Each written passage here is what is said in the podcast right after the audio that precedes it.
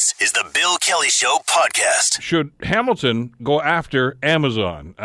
Amazon has already announced they're looking for a second North American headquarters, and a number of Canadian cities are jumping up and down saying, pick me, pick me, pick me, for a variety of reasons. And Hamilton Mayor Fred Eisenberger signaled over the weekend that Hamilton has an interest in doing this. Is it worthwhile? What's the upside? What's the downside? Well, let's ask Marvin Ryder, business professor at the DeGroote School of Business at McMaster University, who joins us in the studio. Thanks for coming in. Good to see you today. My pleasure, Bill. Amazon, big fish? Huge fish. So this story broke last week, I think it was on Wednesday or Thursday, that Amazon is looking to build a second headquarters. Right now it's headquartered in Seattle, and if you were to visit it, it would look more like McMaster University. In other words, it's not one gigantic building like the Pentagon in Washington. It's a campus in which there's a collection of buildings. And they just feel, A, that they're landlocked there, that they don't have any more room to expand there, and B, I think Jeff Bezos thinks they should just broaden their horizons, not be just in Seattle, but go other places. Now, big fish, 50,000 jobs ultimately could come to this new headquarters too. It won't be initially, it'll be something smaller, but again, more buildings could be added. In their time in Seattle, the construction of properties at their Seattle campus have totaled $38 billion. That's with a B, $38 billion. So whoever wins this, it's like winning the lottery. You're going to be in tune for not only a lot of jobs, but a lot of tax revenue, a lot of construction revenue. And then last but not least is that the kind of jobs and the kind of businesses is one that gets many cities excited. Why? Well, these are going to be jobs that don't pollute. We're not talking about building a, I don't mean to be negative about this, but a blast furnace or a steel furnace. We're not going to see big honking chimneys spouting out anything. So these are mind workers, brain workers, intelligent workers working at computers and other things like this. Clean, relatively clean. High paying, all those things that people love to see as an employer. So it would be like winning the lottery. All right, so this is the Powerball, then, of economic development. Exactly. How do you qualify for a ticket? Yeah, well, so let me just throw out the first thing and why you asked at the beginning, should Hamilton be going after this? In a way, we don't qualify. So the nice people at Amazon put out four criteria for this. One of their first criterion was they wanted cities that had at least 1 million people in there to bid. Now, I know what Hamilton's going to do. First thing we're going to say is, well, wait a minute, we're the census metropolitan area of Hamilton, so we'll wrap our arms around Burlington and say there's 750,000 people in that area and throw in Grimsby. But also we are connected at the hip with Oakville, Mississauga, and Toronto. You can't really tell where one city ends, the next city begins, so we'll very quickly point out that we're in a region of 6 to 8 million people. So we're going to try to qualify that. But Amazon said they only wanted to entertain bids from cities of at least 1 million people. They were also looking for cities where there were some other technology companies. And yes, Hamilton has some small technology companies here, but we don't really have anyone I can point to like a Samsung or a Sony or somebody who's already got a facility here and say you'd be joining your brothers and sisters down the road. So I think it's a stretch for Hamilton to qualify. In fact, in Canada, if they were going to entertain bids, I think first the most likely one, just for a logistics standpoint, would be just going north of the border to Vancouver. Then they might certainly consider Toronto. Oddly, I think Montreal could be considered. I'm just not clear how much the language question would play into Amazon's concerns. Meanwhile, south of the border, there'd be all kinds of American cities. And unfortunately, Bill, the way this goes is in the United States, they're also going to throw some financial incentives. We in Canada like to encourage a business to come here without giving away the farm. In other words, we're not going to give you the land. We're not going to waive taxes for 10 years to desperately get you to the area. But there would be parts of the United States. Let's start with Detroit as an example, who would be so thrilled to have an Amazon come in and replace what had been the car manufacturing base. I would say that Hamilton would be well down on the list. Would any Canadian city even qualify then? I mean, everybody's jumping up and down here, and we've heard these stories, Marvin, but it's from the Canadian perspective. If this is an open competition, I don't even see how that we're even going to get much consideration. Right. So, again, I mean any Canadian city. No, that's fair enough. And so the question is, when he made this announcement, Mr. Bezos, the CEO, said they were looking for a North American headquarters. So, in theory, Mexico could also come into it.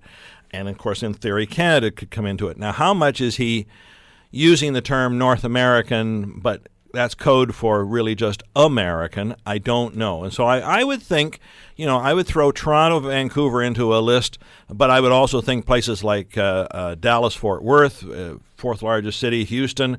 This could actually be a wonderful good news story if suddenly Amazon said we're going to locate to Houston after Harvey had come by. I don't think New York. I'm not thinking Chicago. I'm not thinking San Francisco or L.A., but there would be some of these other Midwestern cities that could go after this and do quite well. Yeah, because they're talking about intricate transit systems. They want public transit systems. The companion piece is something that I find intriguing.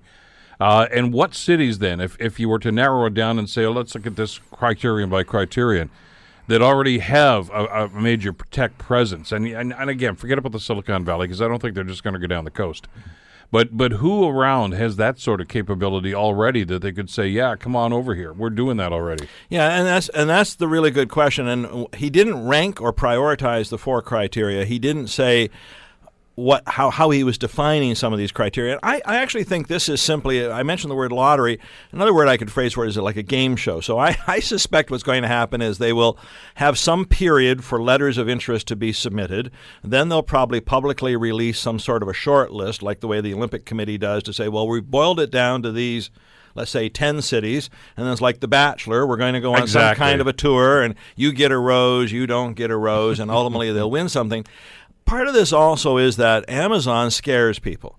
How so? Well, you mentioned my colleague Nick Bontas. I mean, Nick certainly subscribes to the view that within 10 years, retail could actually be dead the way we know it, and that Amazon is going to be this behemoth that we buy everything from. That they now that they've bought Whole Foods, they've gotten into the grocery business. Of course, they started with books and CDs, music that way, but they've gotten into clothes. They're just getting bigger and bigger and bigger. And if you simply extrapolate their sales growth over the last 20 years and you do that then 20 years into the future, my God, you know, nothing else will be around. Now, I don't think that's what's going to happen. I think they're going to hit some point. Tell that to Sears, but okay. Yeah. Well, Sears, fair enough. But I think somebody like a Walmart's got a couple of things to say about this long way. So, to that point, though, Marvin, here's the question. Do you want to say, my God, we were part of that terrible thing that was responsible for that? Or do you want to say, that's the boat we better get on right now because that's the one that's going to survive? Well, I think this is what most people are saying. And again, frankly, if you were a city like Toronto, this would, again, diversify your work base. If it were to come to Hamilton, let's just go the other side. What if we were to win the lottery and it was to come here? 50,000 jobs. My God, this would be the biggest employer in the history of Hamilton. It's bigger even than the two steel mills at their peak in the early 1950s and 60s. You would then tie your community's health, economic health, good or bad, to this one major employer. I would be much happier getting a piece of Amazon than getting the whole pie. It would just dominate our economic landscape. All right, so here's a question, and here I am already negotiating with these guys. I'm not even sure if this is the right thing to do. Why not a consolidated bid between Hamilton and KW? There'd be nothing wrong with that. I mean, the tech expertise is there. It's developing here. I mean, we've done pretty well over the last 8 or 10 years, and you're right. We're still, we're taking baby steps here, but we're moving in the right direction. Yep. KW, notwithstanding the fact that people seem to think BlackBerry's off the map, they're not. And there's a lot of other stuff going on there right now. It would seem to me that if we said, look, we'll tag team on this and we'll share the campuses. I mean, there's a lot of jobs there. That could be a win-win, and it might be attractive to those guys. It could be. Now, again, just to play devil's advocate for a second, I'm just not quite sure if I was Kitchener-Waterloo, if I was going to partner with somebody, why would it be us as opposed to, say, London, Ontario or move up the road to Milton. But the idea of some sort of a joint bid from a region, the way we do in North Carolina, they have this thing they call the economic triangle, Raleigh, Durham, some other places. Any one on their own, it doesn't stand out, but when you put them together as a trio, suddenly it becomes much more interesting. I think that would be a very interesting thing for us to pursue. So if I was not just the mayor, but the head of economic development, to call our neighbors up the road, and whether it's Milton or Kitchener-Waterloo, and say, let's talk about some sort of a joint bid. And frankly, again, if I'm Mr. Bezos, given the state of computer technology, I'm not sure how much you have to have your headquarters located in a very narrow area. You want a campus, but there'd be no reason to say you couldn't have a Hamilton campus and a Kitchener-Waterloo campus with high-speed internet connections. It wouldn't make a difference. That would be kind of an interesting thing to throw at them. Again, we have no rationale from Amazon whether that'd be an acceptable bid or not. Well, I mean, there's already some partnerships developing between McMaster, for instance, and the Innovation Park and Waterloo. Mm-hmm. And some shared technologies, and they've already talked about doing some cooperative things to try to entice business and to try to entice some of that expertise. But I guess the other thing, though, is and you touched on this briefly, but I think it's probably the wild card here, is incentives. An awful lot of American jurisdictions say, see that land over there? That's yours. You can have it. It's free. As a matter of fact, we'll build the infrastructure for you, too, if you'll relocate here. And that's how they've attracted an awful lot of manufacturing, car plants and things like that. We don't do that much here in Ontario. As a matter of fact, we rarely do it at all unless the provincial government does it on our behalf. But well, I don't think that's going to happen, though, because why would a provincial or federal government say, yeah, we're going to help you out, Hamilton, when cities like Toronto and others, including even Ottawa, I know, are expressing an interest in this? Yeah, let me play this game slightly differently and say that by law, cities really can't do any of this. And, but provinces can. Provinces and the federal government can. And I would think the province and the federal government are interested in having a tech hub like Amazon in Canada. So I think they would get behind a bid. If we were down to one of the 10 finalists on The Bachelor, so to speak, and we needed an extra incentive to get a rose, I think they'd get behind that. Now, you mentioned Ottawa. Ottawa would have an easier time bidding for this than we would. A, it's over 1 million people already, and B, it already has a technology presence with people like Corel, for instance, in that area. Yeah. But if for whatever reason they didn't make the short list and the Hamilton, we'll call it the Hamilton Kitchener-Waterloo bid did, I think the province and the federal government would be there because they would like to have these businesses here. But nonetheless, even those incentives that our federal government and province tend to give businesses, they also tend to be a lot less than what we see south of the border in the United States. In fact, I can argue, Bill, that south of the border, they almost give the farm away, that while there's jobs to an area, and that's great, in terms of the wealth of a community, they really don't get much out of this. They give away the land, as you point out, but they also will waive taxes for a long time. That's nice, but then how do you build that infrastructure? Who's paying for that infrastructure? Are you actually transferring the cost of the company to the private citizen? We already see some of those problems here in Hamilton. We don't want to exacerbate them. Got about a minute and a half left. Let me ask you about the wild card then. The individual in the White House with NAFTA negotiations and jobs in America, et cetera, et cetera. If Amazon were to announce, yeah, we're going to build a second office in Canada, I can't see that going over well there anyway. Fair enough, although on the other side of that coin, Mr. Bezos is not the biggest fan of Mr. Trump, and so I could see it the other way around, where Mr. Bezos might award it to Canada or, heaven forbid, even to someplace in Mexico, just to thumb up a nose to Mr. Trump and say, you see, I don't really care what you think.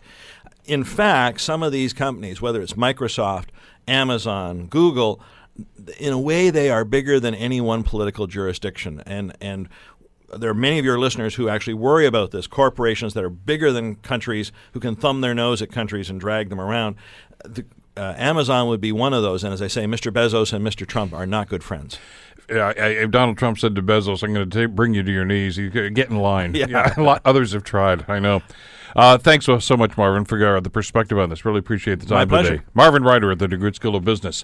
You're listening to The Bill Kelly Show, weekdays from 9 to noon on AM 900 CHML. It was remarkable, to say the least, to watch the pictures over the weekend of Hurricane Irma as it made landfall in Florida. Of course, we saw the devastation in the Caribbean and the numbers there, and that's frightening in and of itself. And the concern, obviously, was where was it going to track in Florida? What was it going to hit? What kind of damage was it going to inflict? And, well, it's extensive, to say the least. It has now been downgraded to a tropical storm, but listen, we won't soon forget the pictures of Miami and Naples, Florida, and many other places that are being impacted and are still being impacted by this storm that has caused so much damage. Joining us to talk about this is Athena Masson, who is a Ph.D. candidate in environmental science at the University of Toronto, who is actually down in Florida right now. Athena, thank you so much for joining us today under very trying circumstances, I understand. Yes, it's quite a wild ride, to say the least, right now. Well, as I was explaining to our listeners just a few minutes ago when you were talking to our technical producer, Liz Russell, earlier this morning to try to find a time that you could be there. I guess your house was actually being ripped apart as you were talking to us. Yes, right when you guys were calling me, is that we lost part of the porch roof, and now we have two sections left, but another one is just starting to peel back. So there goes part of the roof, and then in the meantime, we have storm surge that is still 5 to 6 feet in this area and just splashing on the backside of the house right now. So, yeah, you pretty much caught me at the best part of this. It's this being St. Augustine, of course, up in the northern, northwestern part, I guess, of the state. Did you think when you saw the storm and you saw the reports, Athena, that it was going to have the impact in your community that it was having down on the Keys, or was the hope that it was going to blow itself out? I guess that was never going to happen that quickly, though. Yeah, and this has been a very complicated storm to forecast, clear across the board, is that we knew as being in the northeast of Florida that by the time hurricanes reach our area, typically they're on the weak side. But this was a different situation, and a lot of us are comparing it to Matthew. Whereas Matthew came up the east coast, Irma now is coming up the west coast. Now, this poses more of a wind problem to us as opposed to the storm surge problem that we saw last year with Matthew. But what's very deadly about Irma is that regardless of her strength right now, Cat 1 or even tropical storm right now, is that we're in that northeast quadrant, so the northeast part of the eye wall, which has all of these very powerful winds and hurricane force gusts still, and this is why we're seeing wind-type damage right now. That's a bit of a misnomer when we keep hearing about it started off as a Cat 5, obviously, and was downgraded just before it hit landfall yesterday morning. And now they're calling it, of course, a tropical storm. It's been downgraded even from a Cat 1. But to suggest that it's, I mean, technically it is weaker, obviously. We understand that from Cat 5 down to this. But still devastating winds, aren't there? Yes, and this is part of my research that I'm trying to develop a new hurricane scale to better assess a hurricane that's approaching, because, yes, we could say that it's tropical storm status right now, but if you take a look outside, we're still seeing stuff that you would imagine of being a hurricane. And this is because right now we're only using wind as the only component to determine the strength of a hurricane. And really, there's so much more. As all of South Florida saw, it's not just the wind. It's the storm surge, the flooding, even the rain. Which we saw evidence of yesterday with some of the pictures from Naples and Fort Myers, and even in Miami, where I guess at first blush we thought, well, I guess Miami's been spared because the eye of the hurricane's going up the west coast. But when we saw the amount of rainfall that fell in Miami and the flooding and the surge as a result of that, that was just incredible. It was incredible, and a lot of people don't realize is that it's not just the eye or the eye wall that we should be concerned about, that Irma is a huge hurricane that took up way more than the state of Florida. So regardless of if it went up the west coast or if it went up the east coast, is that it's not just South Florida's storm or the west coast of Florida's storm. It's all of Florida's storm. And Miami's perfect proof right there is that true Irma made landfall in the Naples area, but Miami, extreme damage across the board with surge and especially with wind damage. How do you requalify and maybe recategorize these? I mean, how old is the data and the criterion that we're using right now, Athena, to try to I guess, get a clearer picture as to how ferocious these storms are? Well, we currently use the Saffir-Simpson wind scale, and it's undergone a few changes throughout its lifetime. It was introduced to the public back in 1973, I believe, and then by 2012 is that they recategorized some of the categories, but it only ever focused on wind. They took out storm surge and pressure back in 2010 and the 2011 years. But this is kind of a little mistake, though, is that we have proven it's not wind that's the most deadly component. It is, in fact, storm surge and flooding a very close second because of the storm surge. So at this point, it says scientists, meteorologists, we know that there needs to be a change in the scale, but it's very hard to do so. This might be because of technology issues, or probably even more important is that the public is used to hearing Cat 1 to Cat 5 and relating it to wind. So how do you change the public's mind into believing this is how we categorize something based on something more than wind. But regardless, is that wind is definitely a necessary component, but we do need to include more components, maybe even bring back pressure and storm surge that was originally in the scale. Well, especially with what we saw with Harvey in the Houston area just a week or so ago as well. I guess when you look at that, I mean, it was a ferocious wind, obviously, but I mean, the fact that the rain just kept coming and coming and coming, there's the surge plus the rainfall and the flooding that resulted in that, and that doesn't get captured by wind speed, does it? No, it doesn't at all. Is that Harvey came ashore as a Cat 4 near the Rockport, Texas area, and sure, that place looked like a tornado went through because of the intense winds. But then the majority of Harvey's life over land was Cat 1 and tropical storm status, and that's when it became the most deadly because it stalled over the Houston metropolitan area. It dumped feet of rain. Now we're not even talking millimeters or inches anymore. We're talking feet. And this is what caused the majority of the fatalities. And it wasn't the wind. We had, I believe, one death associated to the wind. The rest were flooding. And this brings it back to what are we doing? We really should be looking at other components for this scale and to warn the public because wind is not capturing the full strength of these hurricanes. We did have notice about this, obviously, but and I know that the governor and state authorities were trying to alert people to the alarming activities that were going on. We were told that about 6.4 million people were asked to evacuate the areas. That's a monumental task. Some would suggest an impossible task. Many people decided to just ride it out, either by choice or by design. I mean, not everybody could get away. It's a lifestyle. I mean, as you mentioned, you were talking about Matthew, now Irma, and the ferocity of these storms seems to be increasing right now. This has got to be something that weighs on the people that live down there and have to accept that this is part of their life, whether they like it or not.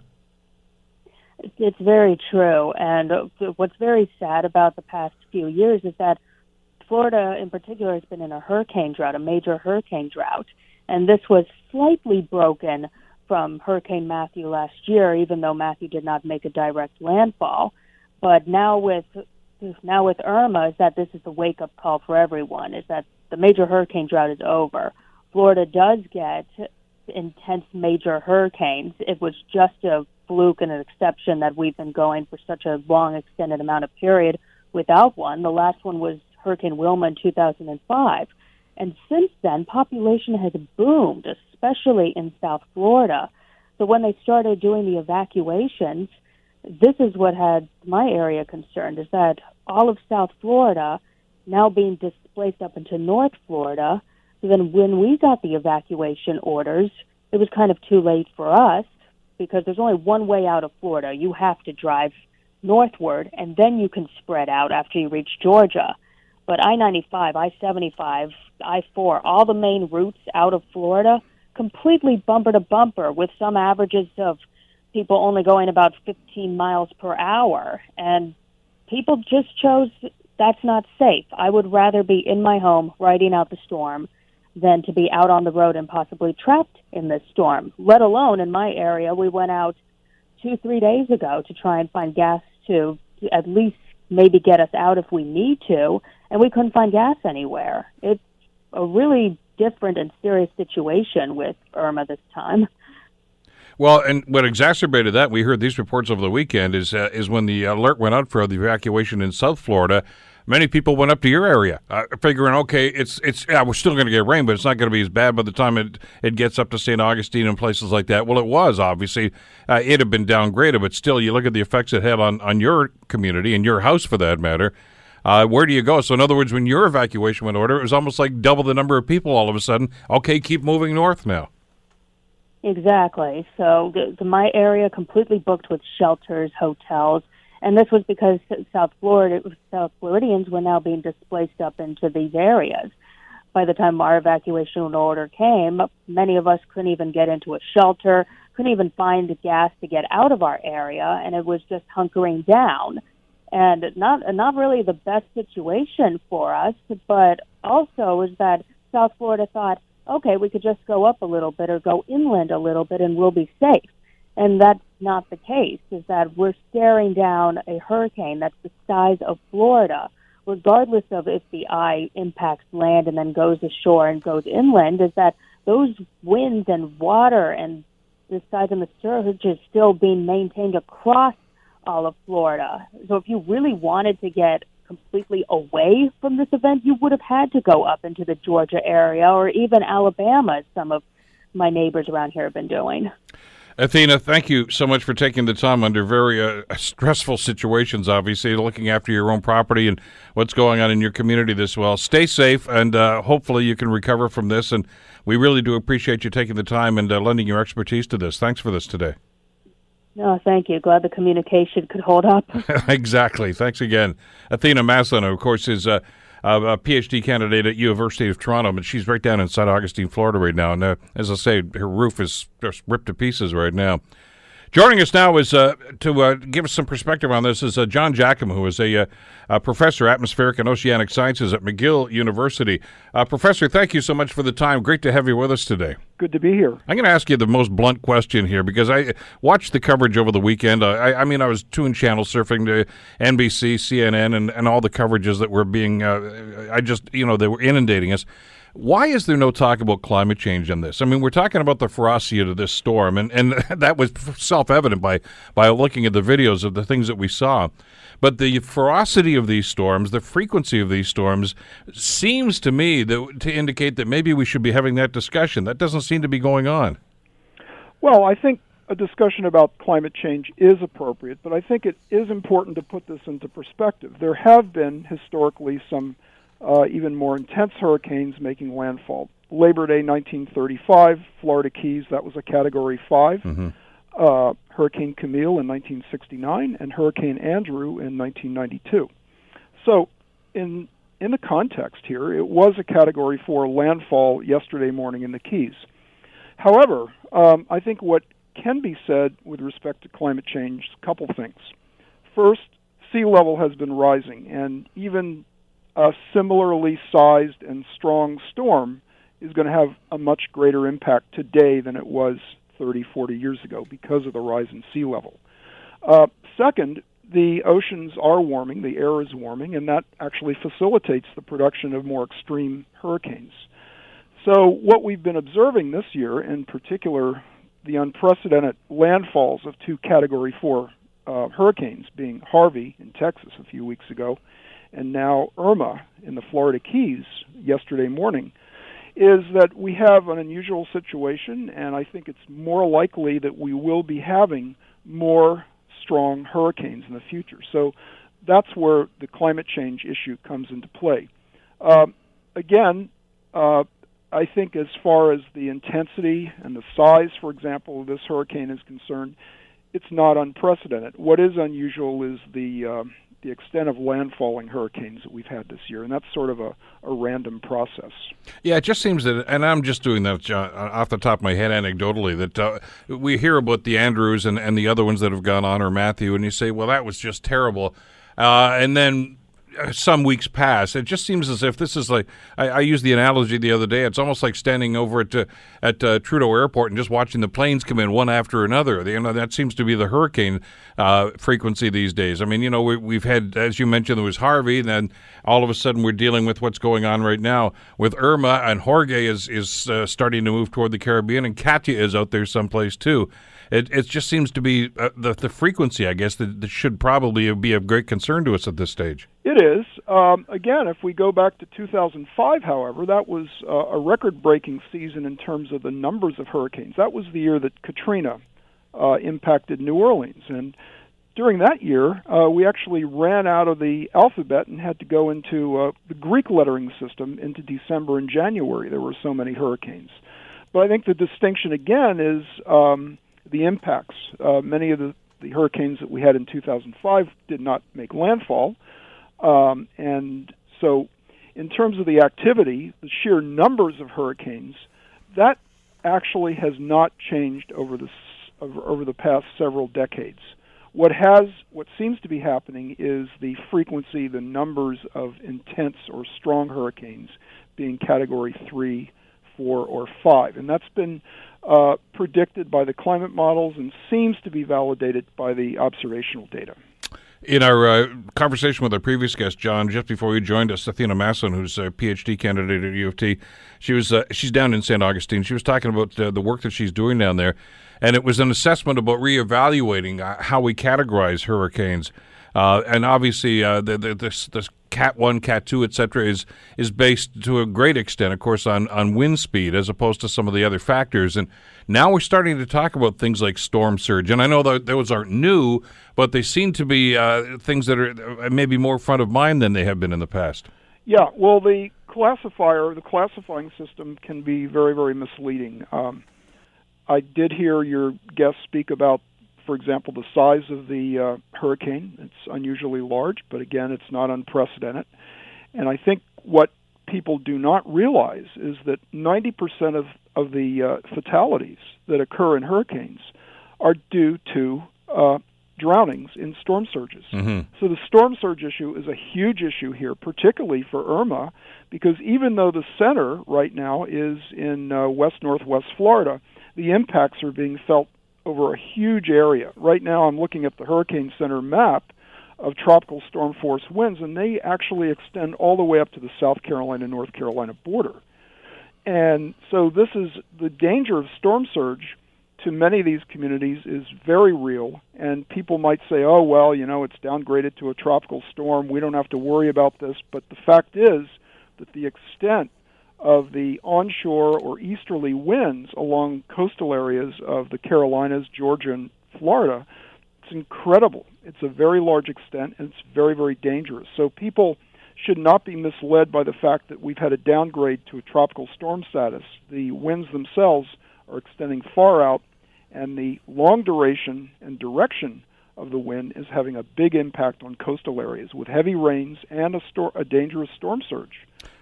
Frightening pictures, and as you and our previous guests have told us too, there's still a lot to come in this storm before it does blow itself out. Absolutely. John, thank you so much for the time today. It was great having you on the program. My pleasure. Take care. That's Professor John Jackman, of course, Atmospheric and Oceanic Sciences at McGill University. You're listening to The Bill Kelly Show, weekdays from 9 to noon on AM 900 CHML. Closer to home, the Ontario Legislature resumes today for the fall sitting. And it's going to be a hard-hitting session. I mean, the government obviously wants to move forward on their minimum wage legislation. There's the pot legislation, of course, the legalization of marijuana and how it's going to be dispensed, and some changes to the Police Act, a lot going on. And, hey, by the way, there's an election scheduled for next June here in Ontario, too, and don't think that's not on their minds. Joining us to talk about the agenda and what might happen during this session is Barry Kay, political science professor at Wilfrid Laurier University. Barry, how are you doing this morning? Good morning, Bill. I'm fine. Let's talk a little bit about the road ahead, I guess. First of all, maybe for the government and the agenda. Some suggesting it's rather aggressive, but governments tend to do that when they're trying to, I guess, chalk up some wins and, before an election like this. Yeah, look, this, as you've already laid out, this session is going to be about posturing. There will be real legislation put forward, and again, minimum wage is certainly an example of that.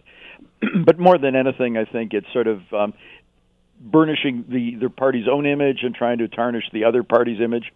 And we've certainly seen some movement. You know, 6-8 months ago, it seemed that the Liberals were totally lost. They're still behind in public opinion polls. But things have tightened up significantly, and indeed the ability of Kathleen Wynne, I think, to try to define Patrick Brown and the Conservatives is going to have an awful lot to do with what's going on in the legislature. Also, the fact that she's moving ever leftward in terms of trying to move into taking NDP votes, again, to try to keep herself in power. Something I wouldn't have anticipated, again, 6 months ago. I think the next election may very well be a toss-up. If I was putting betting odds on it, I'd still give the Conservatives a bit of an advantage. But some polls have shown it even less than 5% margin. In general, it's certainly about 6%, 7% margin. And indeed, momentum is with the Liberals, and it's partly because of the fact that Patrick Brown has not yet really been able to define himself with a firm image as an alternative to the Liberals. Let me ask you about the motive and maybe the focus on what's going on right now. It just seems to me, and this upcoming election, Barry, I think is going to be a great example of that, but we've seen this with the U.S. elections and probably to an extent the last federal election here, too, where personality seems to be more of a priority than policy. It's like you say, defining your opponent, defining yourself, – and policy almost seems to take the back seat to that. Policy helps, but, yeah, defining the personalities. And, again, Patrick Brown does not have a particularly strong image. Ironically, the most popular of the three leaders is Andrew Horvath, but that has not been able to translate into – it's helped the party a bit, but it has not been able to sort of dominate the mind of Ontario voters to put her party first. The Liberal Party image in general, polls suggest, is actually stronger than Kathleen Wynne. Kathleen Wynne is a drag, so she'll very much try to advocate a team approach. The problem the Liberals have is that, indeed, they've been in power now. It'll be next year will be 15 years. And in the normal cycle of these things, excuse me, the governing parties usually get two terms and then they're out. That's the way it normally works in politics, not always. This is going to now be virtually four terms for the Liberals, and indeed, time for a change is a challenge the Liberals have working against them, and they're going to. That's partly the reason that they've put forward so many different policy proposals to try to camouflage that. Kathleen Wynne is not popular.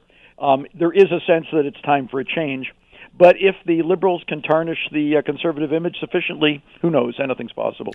How difficult is it for any political party? Obviously, we're talking about the Liberals and Kathleen Wynne right now, but for a party that's outpolling their leader like that to be successful, can people ignore the fact that they don't like the person that's at the helm?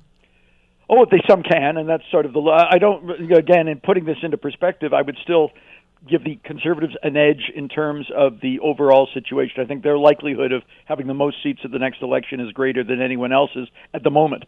But yeah, the party campaign is geared less around Kathleen Wynne and more around a team approach. I wouldn't be surprised if Justin Trudeau might show up at the odd time because he's still fairly popular in the province of Ontario. There's another factor that helps the Liberals, and that is redistribution. There are going to be some new seats, and that those seats are going to be largely placed in positions where the Liberals do better, particularly urban Ontario, especially GTA, although we've got new seats in the Kitchener-Waterloo and the Hamilton area as well. But by and large, they're in the GTA. And by and large, the GTA is an area where Liberals normally do better. A lot of them aren't necessarily right in the old city of Toronto, but rather in Mississauga and York Region and so forth, and the areas around it, also including moving into the Halton region. But all of those things suggest that the Liberals have a shot. Look, if I was making a prediction right now, I wouldn't be surprised if we're heading for minority government, but lots of things can happen between now and next June. What about this agenda, then? We're just saying that policy doesn't always take the priority here, but, let's talk about some of the things they want to move on. There's been a lot of pushback about the minimum wage announcements that they made earlier this year, Barry. And we've talked to Chambers of Commerce. I know you've followed the story up in KW as well, and I know that you can look skeptically at this, when the CEO from some of the grocery chains starts talking about how it's going to have an impact on them. You're like, okay, that's a little disingenuous. But there are some legitimate concerns, I think, with small business. The government says they're going to address those, which I find interesting. But aside from the opposition, if I can phrase it that way, from small business, that whole idea, the whole concept from the polls I've seen seems to actually resonate with Ontario voters. They like it. Look, there are more people who are potentially employees of these businesses than there are owners. Any policy is going to have winners and losers relatively. And indeed, if the requirement to pay your employees more is going to affect your profit level, obviously there's going to be a push against it at that level. I think there's more potential winners than losers in terms of the actual number of voters, however. And indeed, the government can do some things with regard to tax breaks and advantages to help business, or at least to talk about advantages in that way. They've got a much broader agenda. I think pharmacare is a huge policy potential, and that's one that could very much encroach and eat into NDP support, because that's an idea of more government social programs is something that would normally something we would see from the left. They're talking about hydro rates. Of course, some of that's already come into place. There are other issues, however, which have resonated with Ontario voters. The housing prices in Toronto, and I guess to a somewhat lesser extent, but not that much lesser extent in the Hamilton area too, are horrendous. Mm-hmm. They've come down a bit, and they're taxing foreign buyers, and we've seen a kind of ending to the increase in prices. And but all of these transportation. There are issues that can resonate with Ontario voters if they're pitched correctly. Housing is one, healthcare is another. Transportation, just getting in and out of the big urban centers is a huge problem. And if those are marketed effectively, and I'm sure all the parties are thinking about this, if they can be marketed effectively with various programs, those are issues that could yet bubble up during the legislative session, which is what we're really talking about, and then the campaign that's coming at the end of the spring. Barry, you guys have already gone through your LRT debate up in KW, and I think we're sort of near the end of ours, although one never knows. I mean, it's just one step forward and two steps back in this situation. But again, that goes to your point about transportation. And it just seems that the government in the last year and a half especially seems to figure that, look, this may well be won or lost in the GTA, and let's focus on what they like and what they need. And transportation seems to be one of the main priorities there.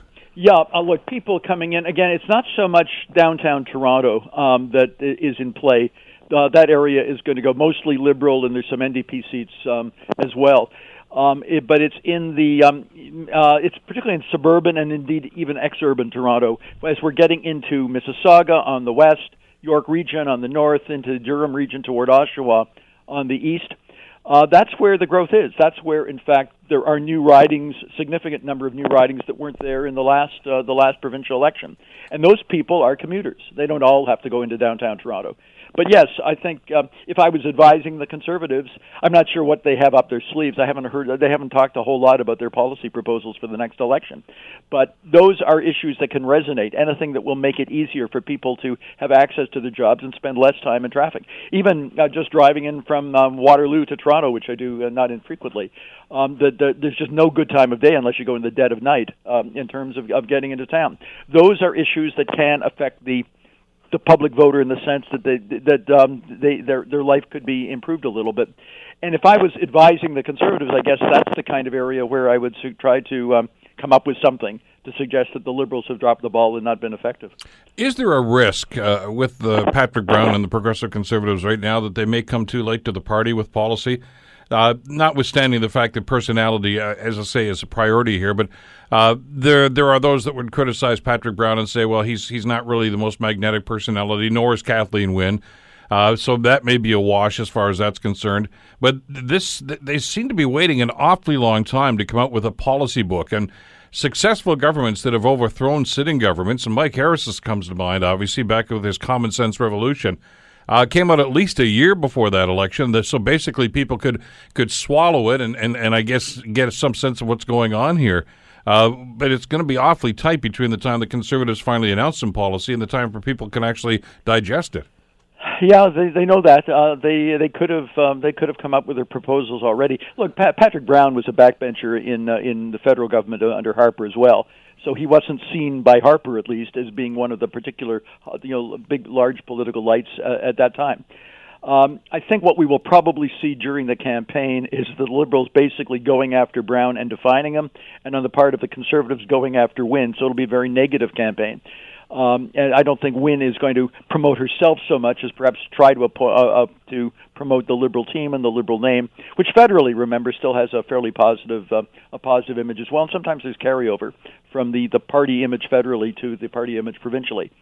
I think the Conservatives could have done a better job, and that we've seen slippage in the polls from something close to a 20-point lead not that many months ago. We're now talking, we're down into the single digits. And again, momentum means something in public opinion. Things are slipping away from the Conservatives. Frankly, I think right now the Conservatives should be coming out with ideas that, in fact, they can then develop and continue to promote between now and next June. And if I was advising them, I would think that would be the smart move. We'll see. They've got their own advisors. They don't have reason to listen to me, and we'll see how it goes. I don't think they have handled this period particularly well. If we remember, in the last, goodness, almost every election, not in 2003 so much, but in almost every election since, the Conservatives were positioned for one reason or another to do fairly well and then drop the ball, whether it was John Tory with regard to the religious school issue or some of the comments that were made by Hudak in 2007 and 11 and 14 about immigrants and so forth and firing civil servants. The Conservatives were in a position, if not to win, it certainly make each of those elections very close. And they've blown it at least the last three times. We'll see. So far, people shouldn't be unduly impressed with Brown, but he's still leading in the polls. And as I say, if I was betting money at the moment, I think one would have to sort of suggest the odds are more toward the Conservatives coming first than not. But if their lead is down in the range of 3, 4, 5 points, it's not at all clear, and things may change between now and June. It's not at all clear that they're going to have a majority government, or maybe even the largest number of seats. Barry, I agree with your assertion, by the way, that that this is going to get pretty down and dirty, and obviously it's going to get very personal. But the leaders, especially, how much, if and any, is this the two trials that are ongoing right now? The Elections Act charges up in Sudbury, and of course, and still that gas plant thing, the breach of trust thing. That seems to be, never want to go away right now. Have people moved on from that, or is this going to be a factor? I'm guessing the opposition parties are going to try to cling to this. Well, I'm sure they will. I would think that if I don't think they're going to be all that. They don't help the Liberals. These are events, though, that largely occur during, well, certainly the first one, the McGuinty years. The second one, the Sudbury trial is pretty local stuff. I would think that it may have an impact in that riding. I do not think it's going to resonate widely beyond that. I don't think the main knock on Kathleen Wynne is that she's corrupt, although some may feel that as well. I think it's just sort of a matter of incompetence, and that it's time for a change. If there's resentment towards her, it's that. I think she has come out with all these various policy proposals to try to distract people from that, and maybe that's what's working. Because again, momentum does seem to be the Liberals are very much edging back into a very competitive race. In general, I do not think that either of those trials is probably going to have a huge impact on the election. I mean, is it a situation if it's that, well, them that don't like the Liberals are just going to love this stuff, them that haven't made up their mind really don't think that's a factor? Is that how they're going to view this? Oh, I think the election is in play. I don't want to suggest that anything is over, and the fact that we've seen, I wouldn't have anticipated 6 months ago, as I say, the momentum away from the Conservatives to the Liberals now. I just don't think that those trials are probably the notion that they're going to stick Kathleen Wynne with the corruption that occurred back under the McGuinty era. I don't think that's largely going to be a factor that's going to swing a lot of votes. I think there are factors that could swing votes. I think if people feel that the Conservatives have a plan for transit or home ownership that is going to make their lives easier, those are certainly avenues that the Conservatives would be recommended to pursue. We'll see. Again, you're asking me, with regard to the trials, I don't think they're going to be a big deal come June. Barry Kaye, political science professor at Wilfrid Laurier. Barry, thanks as always. Great talking to you again today. Happy to talk to you. Bye-bye now. Take care. The Bill Kelly Show, weekdays from 9 to noon on AM 900 CHML.